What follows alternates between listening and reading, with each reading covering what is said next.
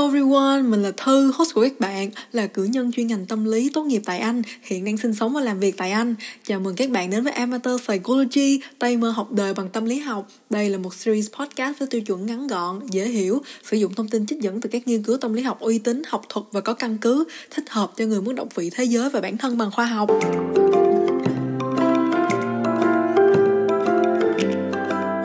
Người nếu theo dõi mình thì cũng biết sách của mình, Hành tinh của một kẻ nghĩ nhiều, đã được xuất bản hơn một tháng trước. Mình thật sự rất là bất ngờ và cảm động khi mà nhìn thấy sách đã được mọi người ủng hộ và yêu mến đến vậy. Có những bạn chụp hình và nhắn tin chia sẻ cảm nhận về sách cho mình. Có bé đang ở nước ngoài, còn nhờ bạn mua hộ và gửi qua cho. Hành tinh của một kẻ nghĩ nhiều là đứa con tinh thần của mình mà mình vô cùng hãnh diện và biết ơn vì đã có cơ hội được viết nên. Trong quá trình viết nên hành tinh của một kẻ nghĩ nhiều, có những chương sách vì giới hạn độ chữ của nhà xuất bản mà đã bị cắt đi mất. Vậy nhưng đối với mình, từng chương sách đều là một đứa con mà mình tâm huyết viết nên. Vậy nên bởi những đứa con này chưa có dịp ra mắt với mọi người của hành tinh của một kẻ nghĩ nhiều, nên mình nghĩ rằng sao không để những chương sách này được tiếp cận đến với mọi người của Amateur Psychology, cái nôi của hành tinh của một kẻ nghĩ nhiều? Đến với episode 55 ngày hôm nay, mình sẽ chia sẻ với mọi người về Identity Crisis, sao không ai cảnh báo mình về khủng hoảng nhân dạng. Trong bản nháp đầu tiên là một chương thuộc phần 1, The Floor Me, cái tôi không hoàn hảo của hành tinh của một kẻ nghĩ nhiều.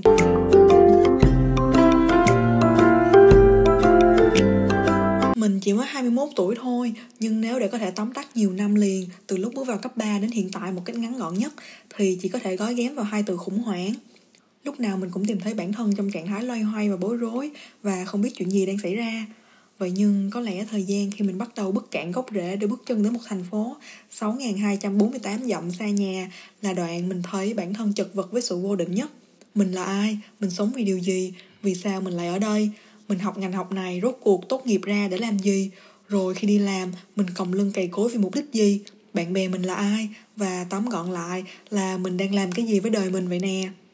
Tất cả những suy nghĩ này ngoài việc đã tốt nghiệp ra rồi thì đến bây giờ vẫn đám đuổi mình và mình đoán rằng cả phần còn lại của tuổi trẻ của mình nữa đây chính là thứ trong tiếng Anh, trong xã hội học và cả tâm lý học gọi tên là Identity Crisis hay khủng hoảng nhân dạng. Nhân dạng được nhắc đến trong nghiên cứu của Mills năm 1996 là một đơn vị được hình thành trong nội tâm, được điều khiển bởi cái tôi, được xây dựng bởi cá nhân dựa trên khát muốn, kỹ năng, niềm tin và lịch sử cá nhân. Nhân dạng theo Marcia năm 1966 nghiên cứu cho rằng quá trình hình thành nhân dạng trong các thời kỳ trưởng thành trong cuộc sống bao gồm trạng thái khủng hoảng hay crisis và trạng thái cam kết hay commitment. Đối với hai trạng thái này, chúng ta lại có bốn cấp bậc bao gồm Identity Achievement là nhân dạng chín mùi, Moratorium là nhân dạng trì hoãn, Foreclosure là nhân dạng bảo thủ và Identity Diffusion là nhân dạng vô định. Nhân dạng chín mùi, nói về giai đoạn khi bạn đã trải nghiệm đủ mọi thứ trên đời và tìm thấy được cho mình những lý tưởng sống nhất định và đủ vững vàng về giá trị của bản thân để ít có thể bị lung lay bởi những khó khăn và định kiến đến từ các yếu tố ngoại sinh. Nhân dạng trì hoãn, ám chỉ giai đoạn khi bạn lâm vào khủng hoảng và không biết mình là ai, nhưng vẫn cởi mở để trải nghiệm và tìm hiểu về bản thân. Những người ở trong giai đoạn trì hoãn tuy trải nghiệm khủng hoảng, nhưng vẫn có nhu cầu cao trong việc tìm kiếm lý tưởng sống để cam kết cùng. Nhân dạng bảo thủ thường được tìm thấy ở những người có tính cam kết vô cùng cao nhưng lại không có nhu cầu trải nghiệm và tìm hiểu về những giá trị bên ngoài, những giá trị họ đã quyết định cam kết vào. Những giá trị ở những người có nhân dạng bảo thủ thường không xuất phát từ sự chủ động khám phá ở họ mà thường được định hướng và quyết định trước bởi những nhân vật quyền lực như là, hay là authority figure trong đời họ, thường sẽ là cha mẹ. Cuối cùng, nhân dạng vô định ám chỉ những người không ở trong trạng thái khủng hoảng, cũng không có nhu cầu cam kết với bất kỳ giá trị sống hay lý tưởng sống nào. Những người này thường có xu hướng xuôi theo dòng và không có ý định nào trong đời. Hệ quả của nhân dạng vô định được nghiên cứu của Marcia năm 1966 tìm thấy rằng những người có xu hướng này thường có kỹ năng giải quyết vấn đề và đáp trả lại các định kiến tiêu cực một cách kém hiệu quả nhất và yếu nhất. Nghiên cứu của Mills năm 1996 tìm thấy rằng tất cả chúng ta đều phát triển từ danh tính vô định đến bảo thủ hoặc trì hoãn, từ bảo thủ đến trì hoãn và cuối cùng từ trì hoãn đến chín mùi trong suốt quá trình trưởng thành. Với bản thân mình, mình tự nhìn thấy bản thân đang nằm trong giai đoạn khám phá nhân dạng trì hoãn và mình tin rằng nếu bạn đang đọc hành tinh của một kẻ nghĩ nhiều thì bạn cũng vậy. Bên cạnh hoài bão và tham vọng về nghề nghiệp, một yếu tố cũng phản ánh nhân dạng của một cá nhân là quan điểm chính trị xã hội của họ. Những quan điểm này có thể dao động từ việc bạn có ủng hộ nữ quyền hay không, đến việc bạn có ủng hộ văn hóa tiêu dùng hay không, đến việc bạn có ủng hộ những vấn đề về nhân quyền hay không. Và rất nhiều những khía cạnh khác trong xã hội cần sự suy luận và tư duy cá nhân để lựa chọn chỗ đứng của bạn trong quan phổ chính trị hay là political spectrum. Thuyết xã hội học của Herbert Marcuse, phần nào giúp mình giải thích về khủng hoảng giá trị sống và quan điểm chính trị xã hội của mình. Marcuse cho rằng văn hóa đại chúng hay mass culture đang kìm hãm quan điểm chính trị cá nhân, đồng thời consumerism hay văn hóa tiêu thụ đang dần định hình giá trị sống của chúng ta.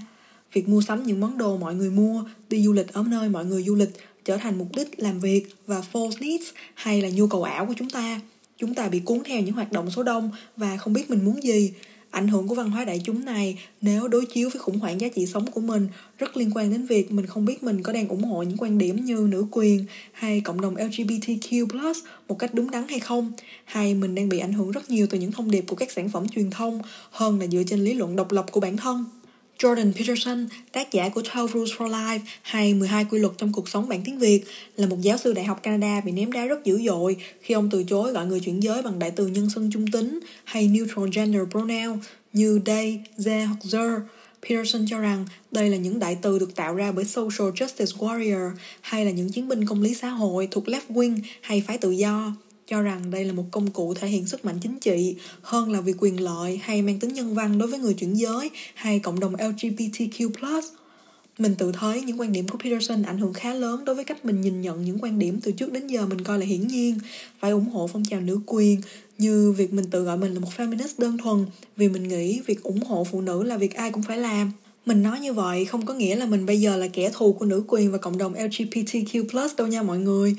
uh, mình có những chia sẻ về Mercuse cũng như để nhấn mạnh về việc mình tự hỏi có phải văn hóa đại chúng nhất là những văn hóa mạng được tiêu thụ qua mạng xã hội như Instagram hay TikTok hay các sản phẩm truyền thông như phim ảnh. Điển hình như lứa tuổi của mình là sex education đang định hình rất nhiều giá trị sống của mình hơn là chủ động suy nghĩ độc lập của mình hay không. Quan điểm này cũng xuất hiện trong lý thuyết của Jean Baudrillard ông cho rằng hiện thực của chúng ta được quyết định bởi lượng thông tin khổng lồ được truyền tải qua đủ mọi phương tiện truyền thông. Việc bị nhấn chìm bởi quá nhiều thông tin khiến chúng ta chọn cách sử dụng những quan điểm dễ dàng được đúc cho chúng ta ăn hơn là cố tự tìm mình trong sự phức tạp đó. Vậy nhưng, khác với sự khủng hoảng tuổi 18, khi mới bước vào đại học, không biết mình là ai, từ đó không để cảm thấy thoải mái khi là chính mình, hay cụ thể hơn là không để chấp nhận bản thân là một người cô độc, trong phần 1 mình đã có thú nhận, và từ đó dằn vặt với khủng hoảng và giá trị cá nhân. Mình ở tuổi 21 tự nhìn nhận khủng hoảng, đôi khi là một giai đoạn có gì đó thú vị, Việc công nhận khủng hoảng vừa khiến mình sợ hãi và vô định, nhưng cũng nhắc nhở mình sự tồn tại của chính mình trong thế giới với vai trò là một người trẻ, một người khám phá, một cá nhân có cái tôi đang vật lộn để tìm chỗ đứng trong mình và trong xã hội. Với góc nhìn này, dường như cả thế giới đang chờ đợi mình để khám phá, cả thế giới như đang lộn tùng phèo và mình cần phải đến từng ngóc ngách để dọn dẹp những hỗn tạp tư tưởng đó, để tìm đến đâu là nơi mình sẵn sàng thuộc về, sẵn sàng chung chân cam kết và xây dựng một cái tôi không thể lung lay và mình nghĩ rằng bạn cũng vậy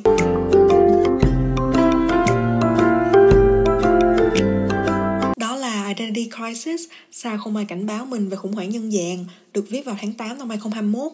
một chương mình đã không có cơ hội được giới thiệu đến các bạn trong hành tinh của một kẻ nghĩ nhiều mình hiện tại thật lòng đã bớt khủng hoảng nhân dạng lắm rồi mọi người ạ à. Vậy nên, nếu bạn trẻ nào đang phải chật vật với cảm giác này, thì mình hiểu rất rõ cảm giác bạn đang trải qua. Mình cũng đã ở vị trí đó. Vậy nhưng một năm sau nhìn lại, mình đã ở một nơi hoàn toàn khác, trở thành một con người hoàn toàn khác và ai trong chúng ta rồi cũng sẽ như vậy thôi. Mình mong mọi người đã thích chia sẻ của mình ngày hôm nay. Mình sẽ gặp lại mọi người ở tập tiếp theo nha. Bye bye!